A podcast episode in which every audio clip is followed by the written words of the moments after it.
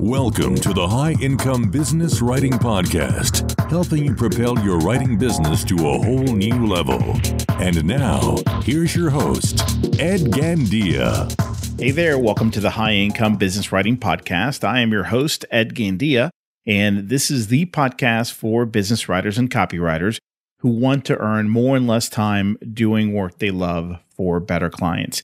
You can find detailed show notes for this episode at b2blauncher.com forward slash episode 256. Those notes include a summary of our discussion as well as any links to resources we mention during the show.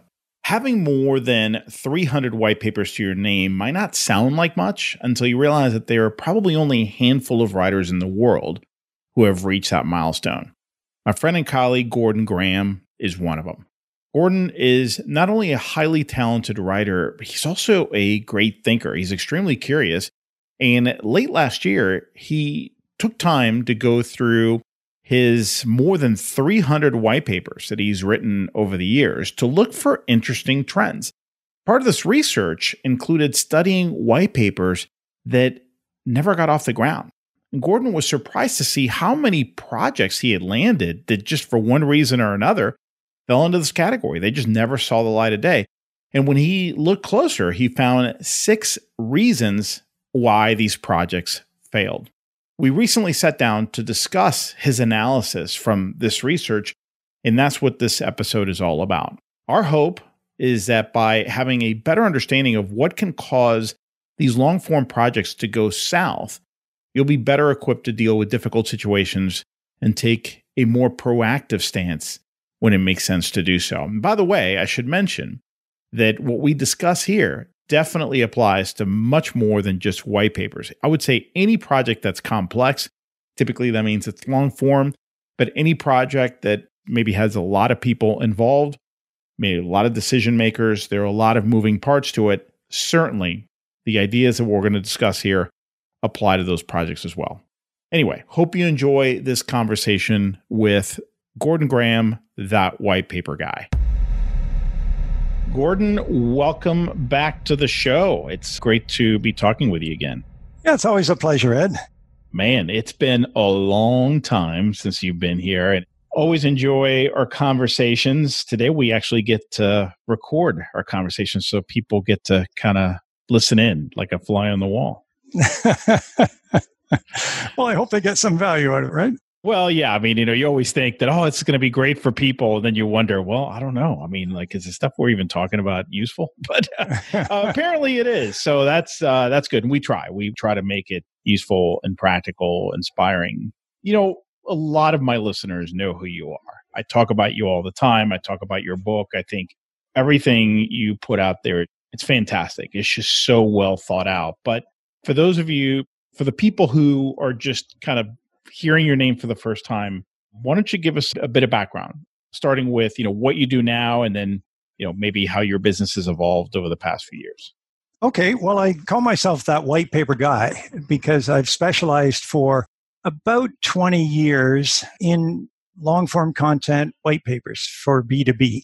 And during that time, I've worked on about 300 of them. So I've got a lot of track record knowing what to put in, what to leave out, what makes them work, what what makes them flop. And I think one of your questions from your team was like, how did you get started? And I just wanted to say, like, I'm one of those strange people who, from the time I was a little kid, from the time I was in grade three, and I remember this to the day, I remember the day I decided I wanted to make my living as a writer, you know, and it wasn't I want to write books. I want to write poetry. Uh, I want to make my living as a writer, I thought in grade three. And so, pretty much ever since then, I've tried lots of different ways to make my living as a writer. I worked as a freelance journalist, I worked as a newspaper editor, I worked as a technical writer, which is like being employed by a company to write manuals about software and how to use it in the old days when software needed manuals. And then I switched over to what was called Marcom, Marketing Communications, and wrote a variety of different stuff, most of which I wasn't too good at. But then I heard about these things called white papers, and they kind of appealed to me because they were more journalistic. They were based on facts and not on kind of salesy calls to emotion. So I started looking at white papers in the 90s, really, and I found them not too good. They just weren't very engaging and they weren't very well written and they weren't very structured. And, you know, along the way, I had also worked in book publishing. And so I had edited, you know, textbooks and things. So I kind of had that discipline down of how to rigorously tell a story and how to stick to the facts and how to, you know, get your sources lined up and things. And I found most white papers that I saw in the 90s set the bar very, very low. So with the kind of arrogance of youth, I thought I could do a lot better. So that's kind of when I started to focus on white papers and as they say, kind of systematized and organized the body of knowledge that was behind white papers. In those days, I could read everything that was on the web about white papers, and I did in the late 90s. Not much out there because I know when I started 2003, 2004, even then there was very little. And 80% of it was from you. right? so I can only imagine late 90s what you found. It must have been pretty bleak. Yeah, well, there was a couple of sort of courses that I bought for a hundred bucks each. They were kind of like ebooks slash very primitive courses, and they were ninety-seven dollars each. And I bought them both and learned a few things from that. But a lot I learned just from doing and from hanging around the other leading lights of the field, of which Michael Stelzner was really the leading light. And so I got to know him, and we worked on a few projects together. But it was like it became clear to me that these things fall into a real format and that there's not I used to say like there are 10 different types of white papers or 11 different types of white papers or eight different types of white papers and after I'd done a hundred of them I was looking back through my you know portfolio and thinking about each one eh, just thinking wow it's amazing I've done a hundred and I realized they fell into kind of three main buckets that there was really only three types of main types of white papers and I guess that's the I called those chocolate, vanilla, and strawberry. And that's kind of my claim to fame that I came up with the ice cream flavors for white papers. Which is brilliant. I remember when you started writing about the 10 different types. And I remember thinking, oh man, that's wonderful. They've narrowed, he's narrowed it down to 10, you know, because it was so confusing. You know, there was no structure to the types. And, but when you narrowed it down to three, man, it's like the sky's parted.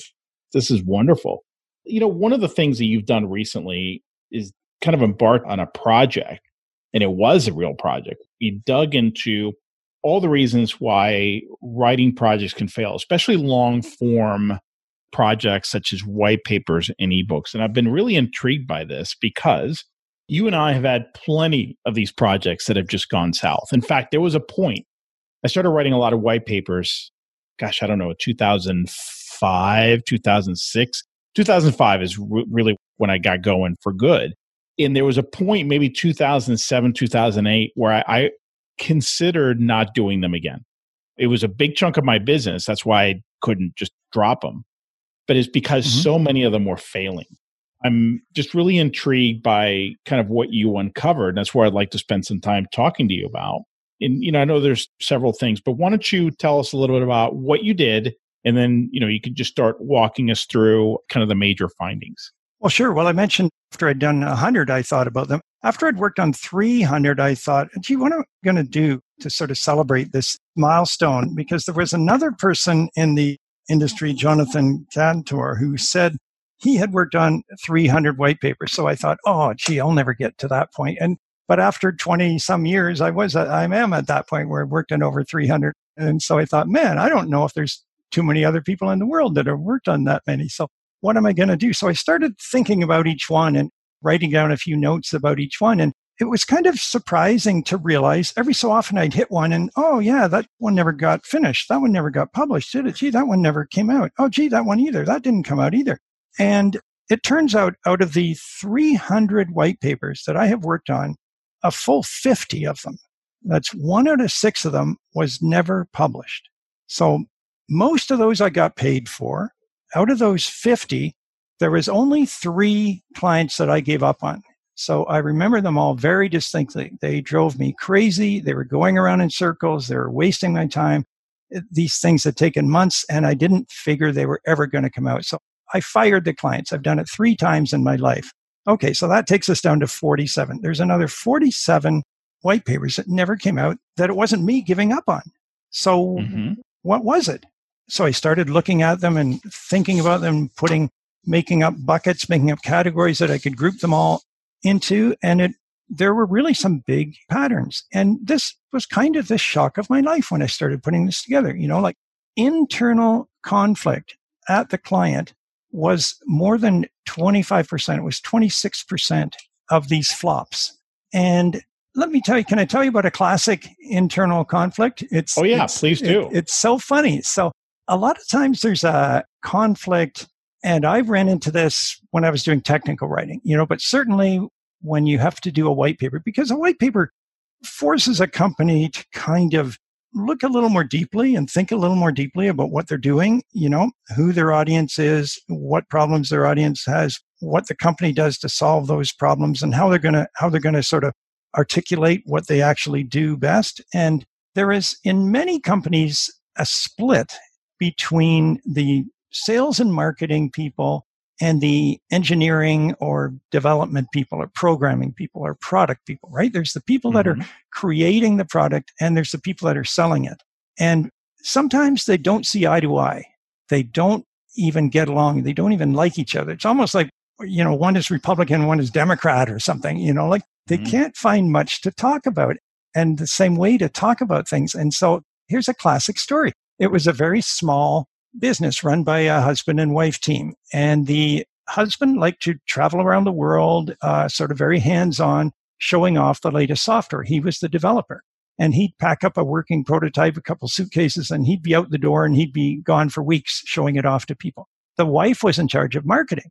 And she thought, you know, this is a kind of inefficient use of his time, and we could reach a lot more prospects if we had a white paper where we wrote down the benefits of our product. So she hired me to create one. And she was a great client. She was always very attentive and uh, really wanted to go for it. But the husband was always too busy to come on the calls or be involved or read the drafts or think about it, you know. So I send in an outline and the wife likes it, but she can't get the husband to look at it. And this goes on for weeks. And, you know, it's so funny because at one point she tells me, they're going out on a picnic. Tomorrow, it's Saturday, we're going out on a picnic. I'm going to put the white paper in the picnic basket and bring it out to the park. and when and when we pull it out, I'm going to put it under his nose and he's going to have to look at it. Guess what? He didn't look at it. Shock. Another time she says, I'm going to bring this home and leave it on his pillow tonight and tell him he has to read it before he goes to sleep. Somehow he manages to weasel his way out of that one, you know? And so the wife is happy. We're rolling along. We've got an outline. We've got a first draft. We've got a second draft. And he has never looked at it. Finally, she says, Well, I want you to finish the design. And she's paying. She's paying uh, every invoice. So I sent the text to the designer and it turned out beautifully. This is one of the best white papers that I've ever worked on. It they had next to nothing written down, you know. So this was a product background or a vanilla, and we came up with a system diagram. They never had one. We came up with their six key figures, which we kind of clarified and put into plain English. We came up with 10 use cases that they had never documented. And I found 16 footnotes to really good sources in the industry. And that white paper looked really nice. It had graphics, original graphics we'd come up with. You know what? Nobody has ever seen it. It was never ah. published. The husband just didn't buy in and wouldn't let her publish it. And she paid our invoice. I said, listen, is there anything I can do? Do you want me to have a Zoom with everybody on the call? Can I call him? What can I do? She's tried everything and he won't look at it and he won't get behind it. You know, so that couple, that husband and wife team represented perfectly that schism that goes on in companies, right? It's very seldom that clear. It's very seldom like two characters like that embodying them. But this is a true story. And I thought that was just so revealing, you know, and it happens more often with teams, but sometimes that's a classic internal conflict, right? Yeah, it could be two people, it could be, you know, five, six people, but it's an internal conflict and eh, very little you can do on your end. You can help facilitate, you can help encourage and make it easier by removing the friction in the process, but at the end of the day, you know, you can't really change what they do, right? So I can totally see that. And I definitely saw a few of those in my failed projects, uh, white paper projects. What's another one? So that was that kind of the top one, you know, in terms of that was percentage? internal conflicts, 26% of the 26. failures. Okay. Yeah. And the next biggest one, almost as big, was really no executive sponsor or an executive sponsor that's too weak or who leaves in the middle of the process. You know, I had one that went off to another job elsewhere in the company and the three white papers that were underway, nobody else really wanted to spearhead them. So they just died on the vine, you know. But I've got a funny one. I've got a funny one that's even worse than that. You know, so there's a guy I'd worked with before at a much bigger company. So he comes and leaves that company, goes to a smaller one. He's the vice president of marketing. Everything starts out fine. We're having a nice talk. We make the deal. I send my invoice. He pays it. I give him a plan, give him an outline, give him a couple drafts. I never felt like he was crazy about what I was doing, but he couldn't ever quite say what he was missing or what he wanted. So we were just sort of trundling along. I get to the third draft and his communications are getting kind of spotty, you know, like he'll email me one day or an answer an email, then he'll go silent like for two weeks. And finally he just dropped off the map. He just went silent. And I never got any answers to my emails or my phone calls or anything. I even looked him up on LinkedIn to make sure he was still with the company, right? And uh, he supposedly was, you know, my second invoice never paid. I phoned up the accounting people. Oh, this invoice wasn't approved by so and so. Well, where is he? Oh, he's not here anymore. He's not with us anymore. You know, that hurts when you have put in, you know, weeks of effort and you don't get paid for it. That's really uh, Mhm. painful with the white paper. And that was one of the, I think, four times in my life that's ever happened to me, you know? So there was a sponsor, but it was a weak sponsor, and that he ended up leaving the company, and then there was no one Yeah. else to really Yeah. drive the project. Because that's Yeah. what you're really getting at, right? Executive sponsor, you mean someone at a high level who can help it will drive the project so that others can follow. Absolutely. Yeah. And they ideally are strong enough that they can resolve any of these conflicts that come up, right? They have to be a good negotiator and a good facilitator, and they're inside. They're in the org chart somewhere. They, the writer can't do it. The writer Yeah. can't say, okay, let's all sit down and solve our differences, you know. But let me tell you the kicker to the story. Like about a year later, for some reason, I looked him up on LinkedIn. Oh, he's landed at another company in London, England this time, moving from New York City to London, England. So I nudge him on LinkedIn, and then he sends me this super apologetic email in which he tells me his story. So listen to this. So he's working away at this company. His wife gets pregnant. He didn't really want to have uh, any children. So it sparked a midlife crisis. He started drinking. He started missing meetings. He starts an affair with the company receptionist. He's Oh just like screwing up left, right, and center. And he eventually gets fired for dereliction of duty. You know, and, and like then after, movie. and yeah, and then after that, his wife divorces him. Oh, You know, so he's we've got this white paper, and there, you know, obviously somebody else is reading his email, you know, and taking over, trying to pull the uh, threads together that he's left hanging, but nobody wanted to touch. I figured out nobody wanted to touch the draft white paper because it had been tainted by him. You know, and Oh. nobody wanted to say, "Oh, you know that white paper that so and so was working on. I uh, found the draft, and we could finish it up." Nobody had the guts to do that, so they just so let it. disgusted, right? They just let it go. You know, they just, they just let it go, and nobody wanted to touch it. So, what a crazy story, right? That's the worst example of an executive sponsor who leaves.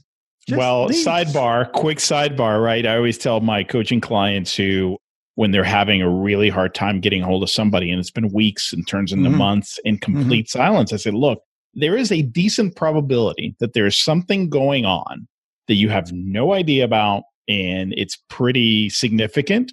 And if you push too hard and if you get your feelings hurt, when they do come back to you, you're going to feel a little, you know, a little weird.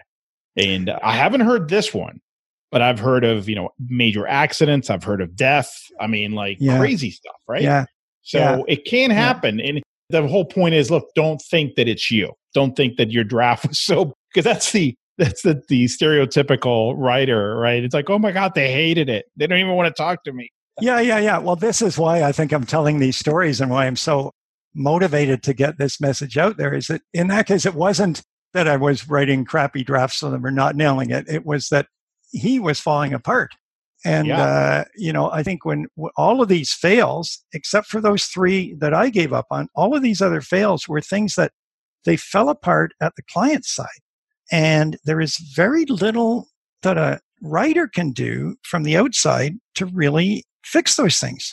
You, you know, know, one quick thing I wanted to mention, Gordon, is I've had really good luck with two or three clients where I had a great executive sponsor who actually wasn't an executive.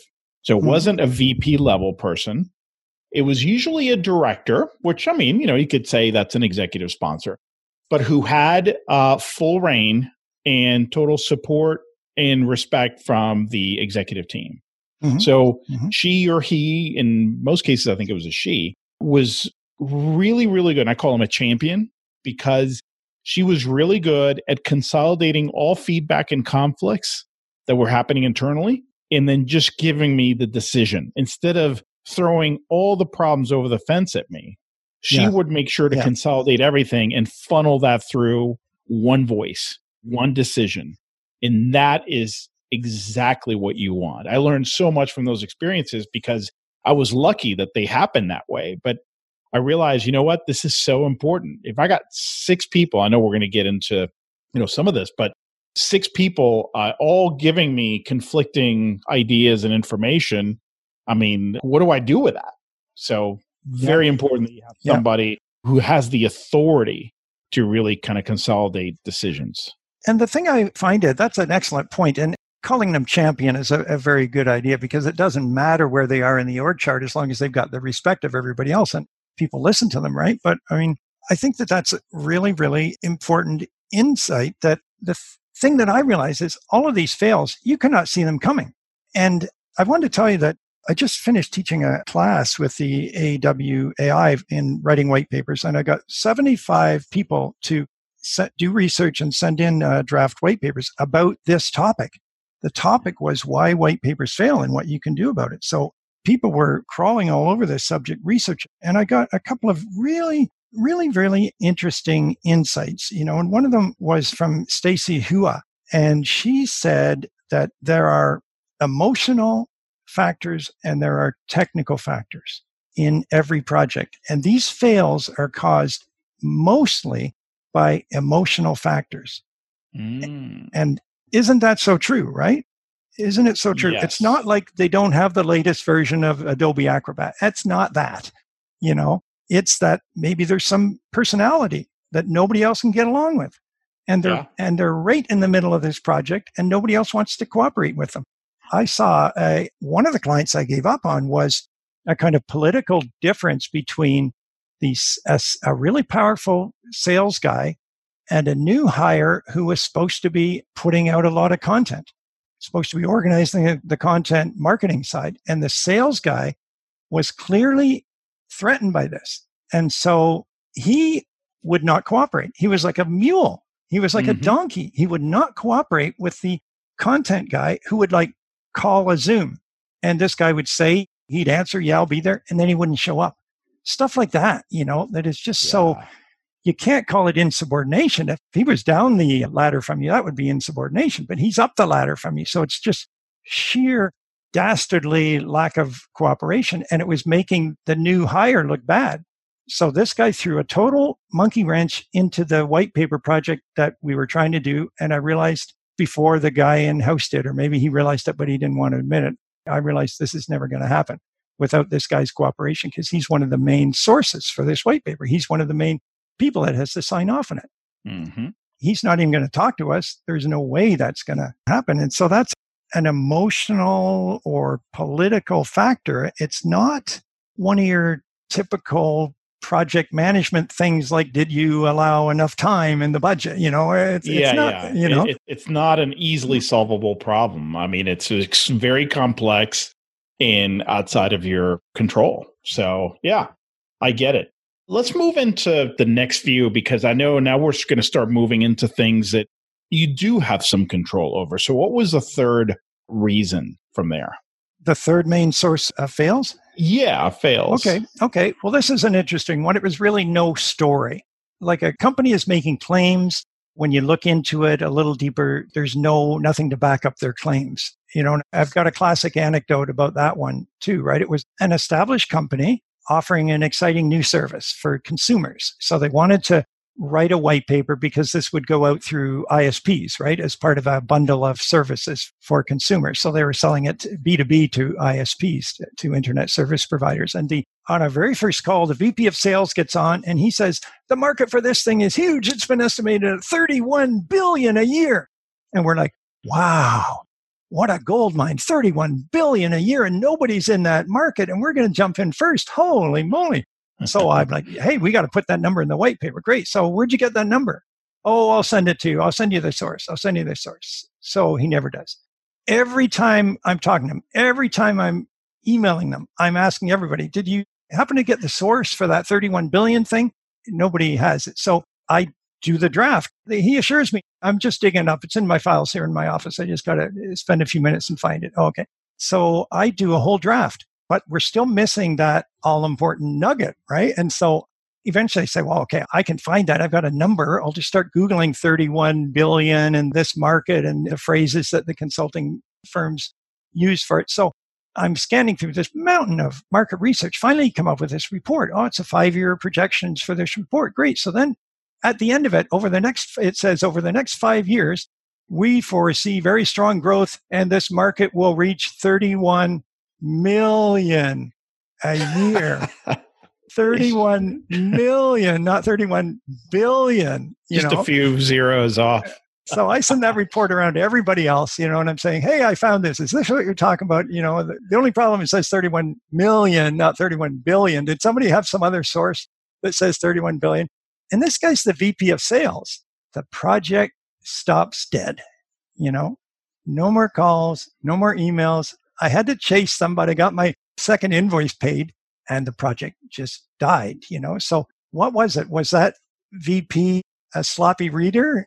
Did he have dyslexia or something? Like, had he, uh, was it wishful thinking? I really don't know, you know, but that's a classic case of no story, you know, or a claim that something is so much bigger than it really turns out to be once you start looking at it. And so, yeah, this was something that you just couldn't spin, right? So the whole paper just hinged on this number.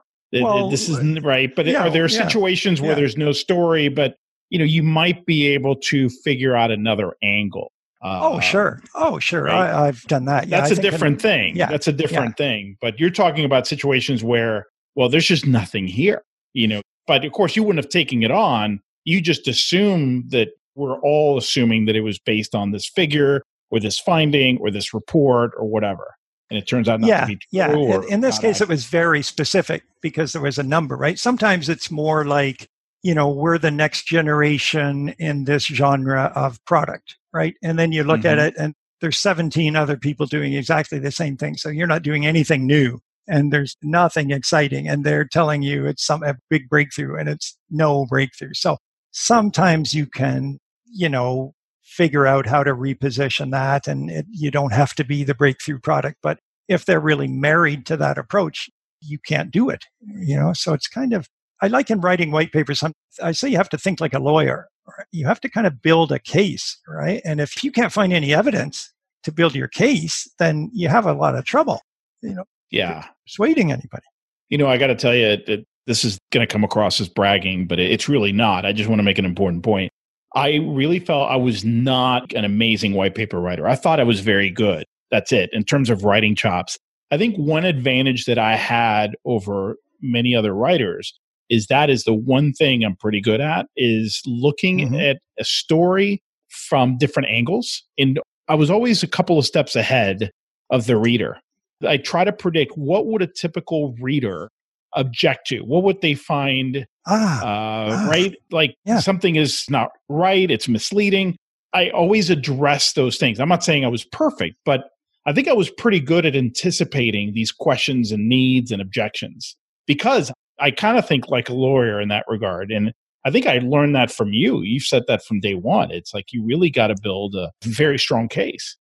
Well, yeah, I think you are good at that, Ed, because I've seen a couple of the white papers you did. And I think it's a, I don't know if it's a matter of intuition or something, but when I'm writing along, I'll go, well, wait a minute, says who? You know, if the company has put out some claim, I get a spidey sense or something where I even alert myself and I'm going along and say, well, wait a minute.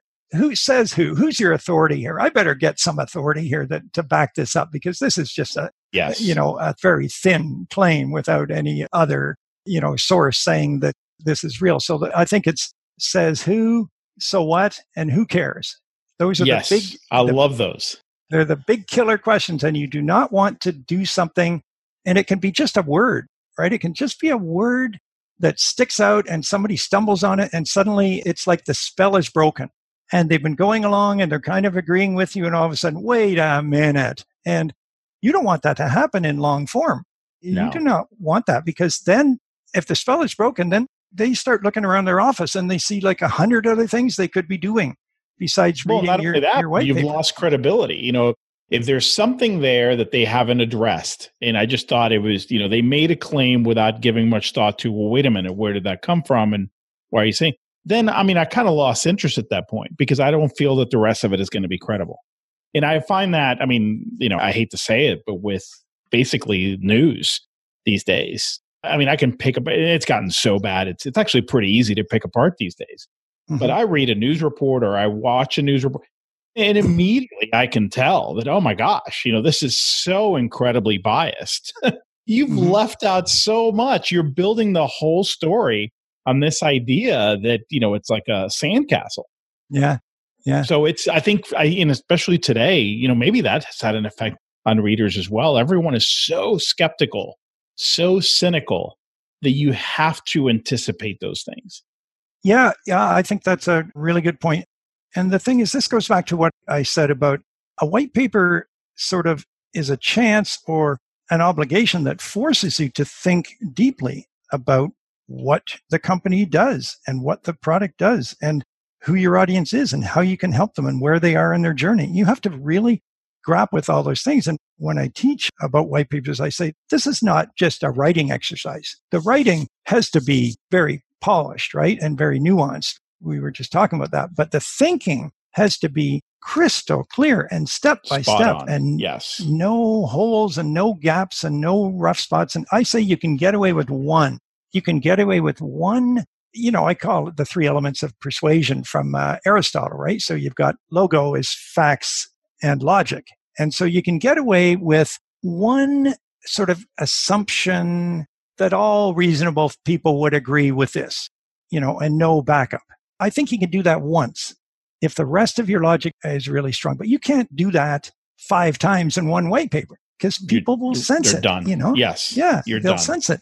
So, Gordon, moving on, because I want to make sure we cover the rest of these. Of course, now we're kind of getting lower and lower in percentages, but the next item you found was a change of direction. So, I mean, Yeah, that and I can go for through- itself. But well, Yeah, I can tell, go tell me about that. Go through these pretty quickly. A change of direction is really not that tragic, but it's often say that you're writing a white paper to accompany the launch of a new product, and then the product gets delayed for a year or something. You know, I have an example. I was working on a white paper, a set of set of white papers for 3M to go with a new product. It was a healthcare product, and they were expecting it to get approved by the FDA, and it didn't get approved. It was the first product of its kind, and the FDA, you know, said, "Oh, wait a minute, we need a bit more research or something." So that's going to take at least a year for them to get the research and reapply. So the white, they don't need those white papers. You know, they Mhm. just went on the back on the back burner, and that's what I would call what- a change of direction. Not much anybody can do about that. You want to get paid. You know, if you're the writer, you want them to do that with some integrity. The next two are bigger. It's a really process breakdown and unrealistic expectations. So I have those at 12% on uh, for failures, but together Two different see ones, two different ones, not not the same one. So two different ones at twelve percent each. Yeah, so they add up to a quarter, you know, Yeah. pretty well a quarter, and uh, they are related. Unrealistic expectations is really, I'll get people that email me sometimes. The most unreal one I ever got, this is funny too. I'm pulling out these funny ones to tell you, I guess, but it's like Christmas Eve, eight o'clock, you know. God knows why I even answer the phone, but my phone rings. That's you your know. first problem. and uh, I thought it might be a friend calling to wish me, uh, you know, happy Merry Christmas or something. So I pick up the phone. and it's like eight o'clock at night, right? And uh, it's some marketing person, you know, working late saying, I really need a white paper. Can you get us a white paper before the end of the year? Like, i.e., in the next week, when I'm on holidays, can I whip them out a white paper in record breaking time, you know, probably so that they can check something on their editorial calendar and make their bonus for the year, right? That they actually got that white paper out and they didn't even lift a finger to think about it until, you know, Christmas Eve. That that's, that's profoundly insane. unrealistic, right? That's profoundly unrealistic. Well, so that's an extreme situation, right? But yeah, what might yeah. be that's pretty bad. what might be a more common unrealistic expectation that you see? Well, I think it's that we'll put out this white paper and then we'll make millions of dollars in sales. You know, and it's a standalone thing. You know, there's nothing that comes before it. It's not part of a campaign, right? It's not part of a step by step thing to the customer journey. There's nothing that people see before with a call to action to get the white paper. There's nothing they see after the, the white paper has a call to action. Now take the next step. It's just sitting there like a tent pole, like a telephone pole out in the middle of nowhere. And people are going to read this. And then the worst call to action of all is call, call up 1 800 sales and put in your order. well, you know, we're not selling bubble gum here. You know, like white papers are used to sell big big, complex, expensive items that where there, it's a complex sale with a lot of people involved. You don't just read one paper and then order. You just don't. You got to take it back to the committee and circulate it. And everybody's got to argue and debate and look at the cost benefits and everything, right? So it's probably the most unrealistic thing is people applying B2C marketing to this kind of B2B complex sale, you know? Yeah. So, you know, really it, it's incumbent upon you to catch these that early because that that's one example and i'm going to come back and ask you about that but that's would be one that would be fairly easy to determine early on before things get too heated I or you get think, too far. I think so. I think so. That's why it's only 12% right? And there are others yeah. there are four others that are bigger factor but it could be early in the process i'm saying what's our call to action? What's our campaign? And they're saying oh yeah we're still talking about that. Oh yeah we're still talking about that. And then it turns out they have no campaign. They really don't understand content marketing even though they say they do. And there's nothing to do after they've got no other step in the campaign after the white paper. And sometimes that they just kick that down that can down the road until it's really time. And then it's like well I think for the call to action, they should just phone us up.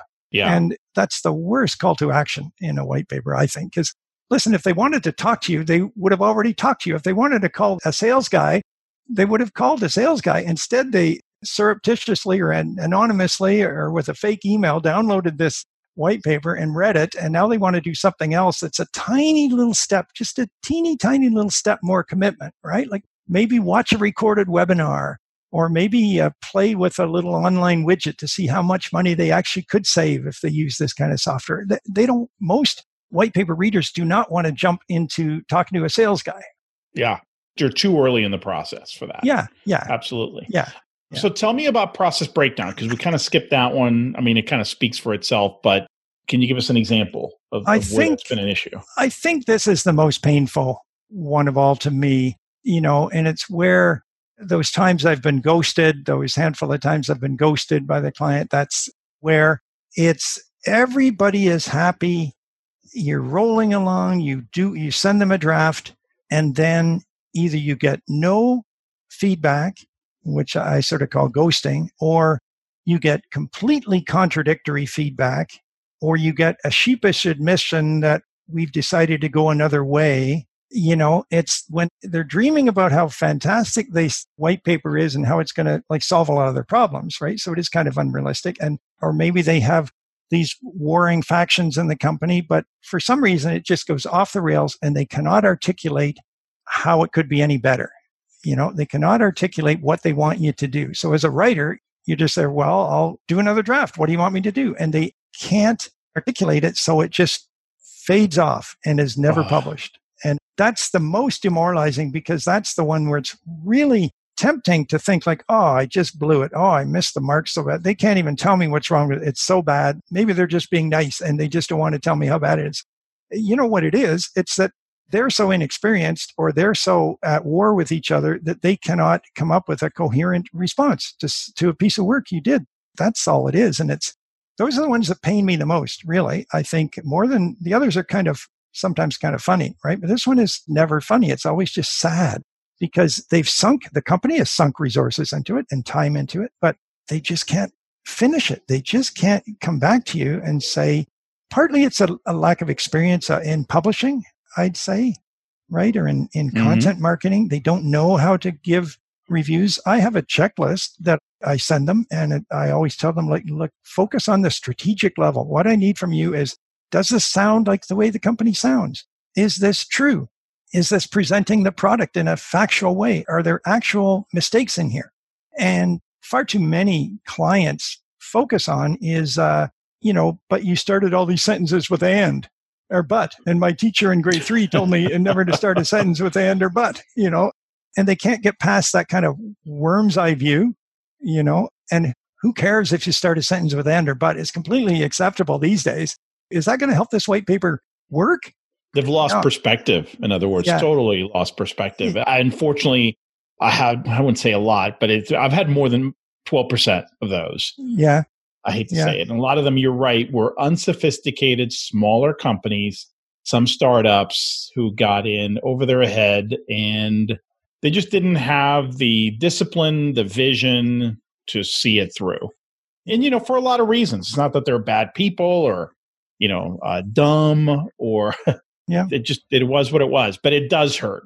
It, I hate to see someone make that kind of investment and then not get something out of it for reasons like that. Yeah.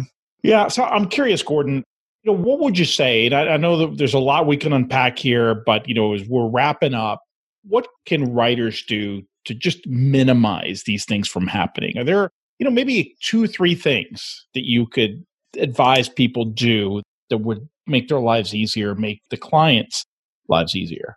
Well, I guess I'm still thinking about that and I'm still working on that, but I do have a couple of tips. And I would say the number one thing we've touched on this. The number one thing is realize you're dealing with people.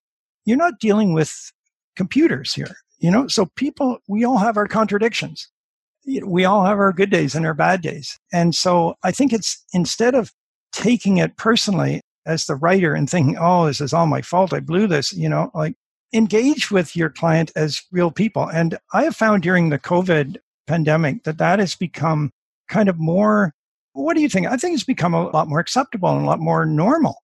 You know, whenever I talk to a client now, I'm going like, "How's it going with you? Are, are your kids there at home? Are you trying to homeschool?" Like we talk, we talk for a little while about what's going on with our personal lives, and it seems like a waste of time, right? To some people, it seems like a waste of time, but there's actually a lot of research behind this. Where one uh, group that did this, it was called Project Aristotle at Google, and they spent millions of dollars tracking their teams and figuring out which teams were most effective at Google. And they were the ones where the people knew each other as people and they weren't all business. You know, they weren't like this meeting starts at nine o'clock and it goes to 10 o'clock and we're all business. You know, the meeting would start at, you know, maybe it'd start at five to nine and people would chit chat for 10 minutes. And some people would say, oh, they're wasting five minutes of valuable time.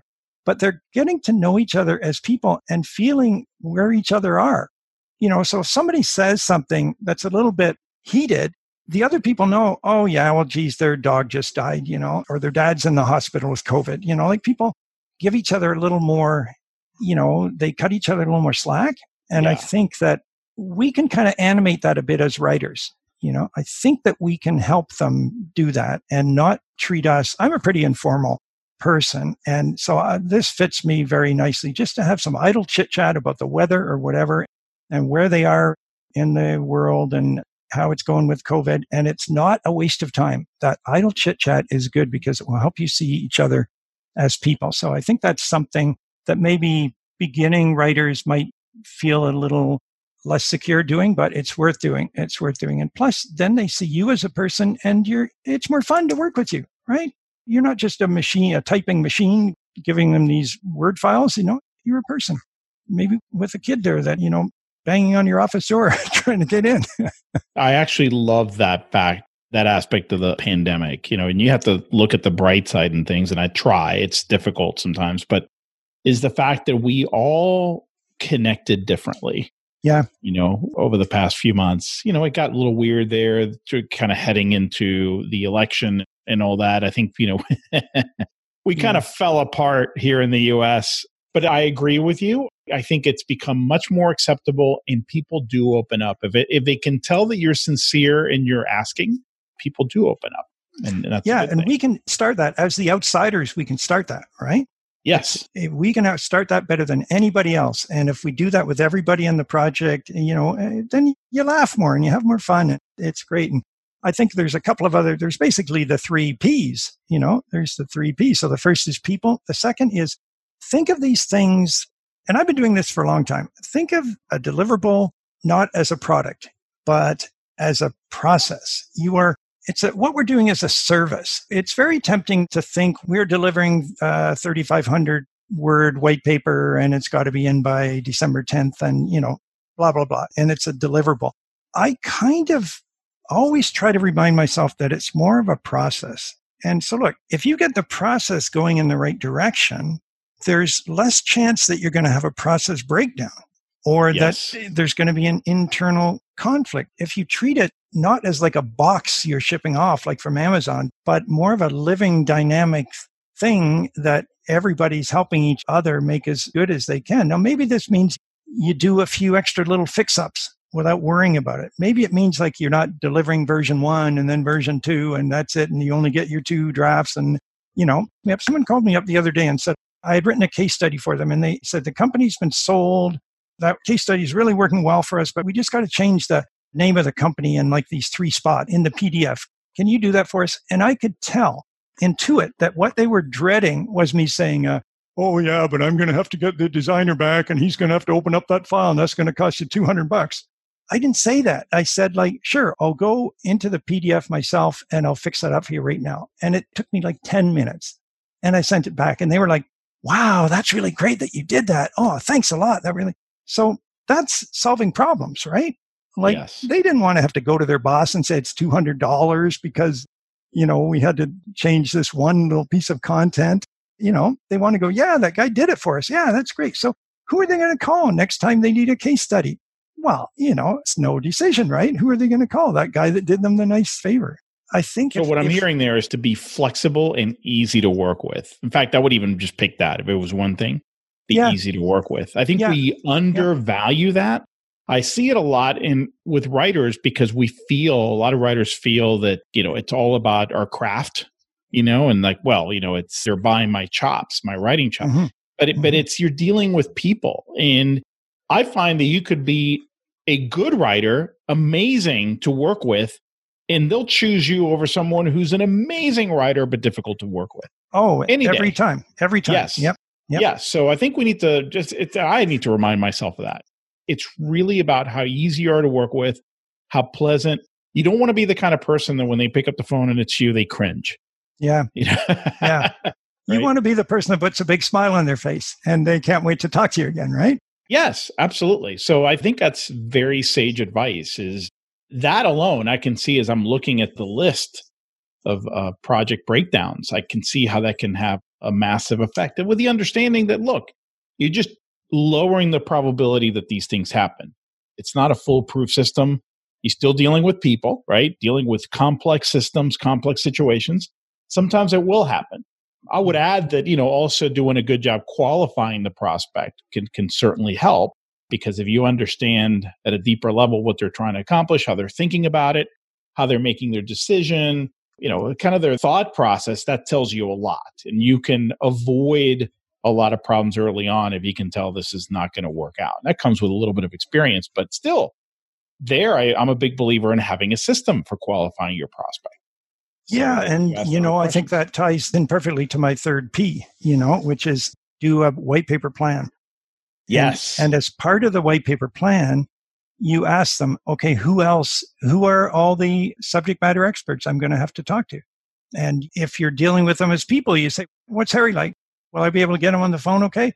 And they'll tell you, oh, well, he'll be, he's a little formal until you get to know him, but uh, you break the ice with him and then he'll really go to town with you and he'll really tell you anything, you know, and really dig up stuff for you. So just expect him to be a bit formal at the start, but then you'll get through that.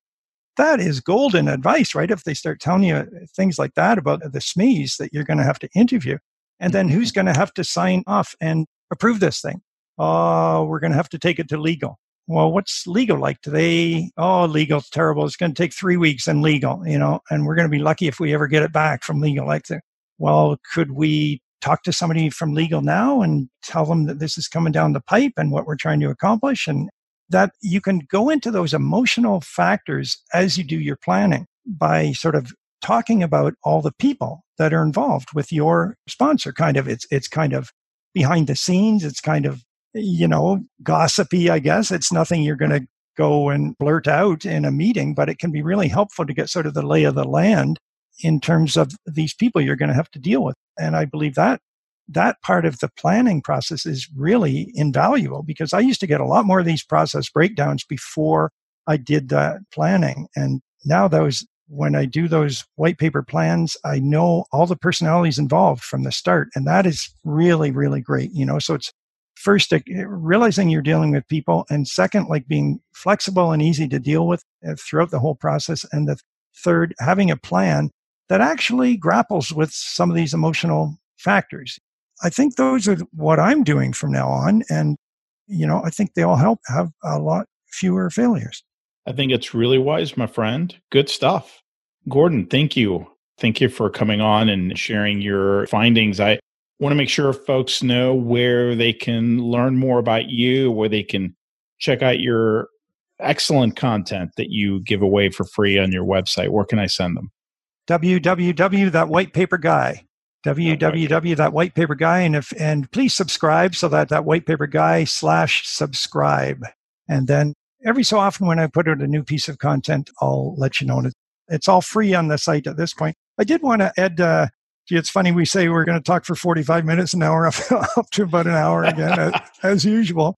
We're this is an ongoing process for me too. We're still looking at how we can have a higher success rate for white papers. So please subscribe. And if you've got some ideas, please let us know. We're looking at doing some interesting things in 2021. You know, first of all, publicizing our research and asking other people for their experiences. And then we're going to develop some things that can hopefully make these long form content things easier to realize. So, like things like templates and maybe even a product, you know, and maybe even an app that would run on a mobile phone to help people I really want to help people increase the success rate of their long form content and increase the quality of it so that it really does engage and it doesn't waste people's time and it doesn't waste the resources to develop it. Man, well, I'm excited to hear more about all this, my friend. This is great. You guys definitely subscribe. Gordon, you know, he doesn't send out stuff all the time. When he does, I always read it because it's fantastic. So thanks again, Gordon. Great to have you back on the show. Yeah, thanks, Ed. I find when we're talking, uh, you always challenge me to come up with something useful, and I always learn a few things too. So thank you. Thank you very much. The High Income Business Writing Podcast is a production of B2B Business Launcher. Learn more at b2blauncher.com.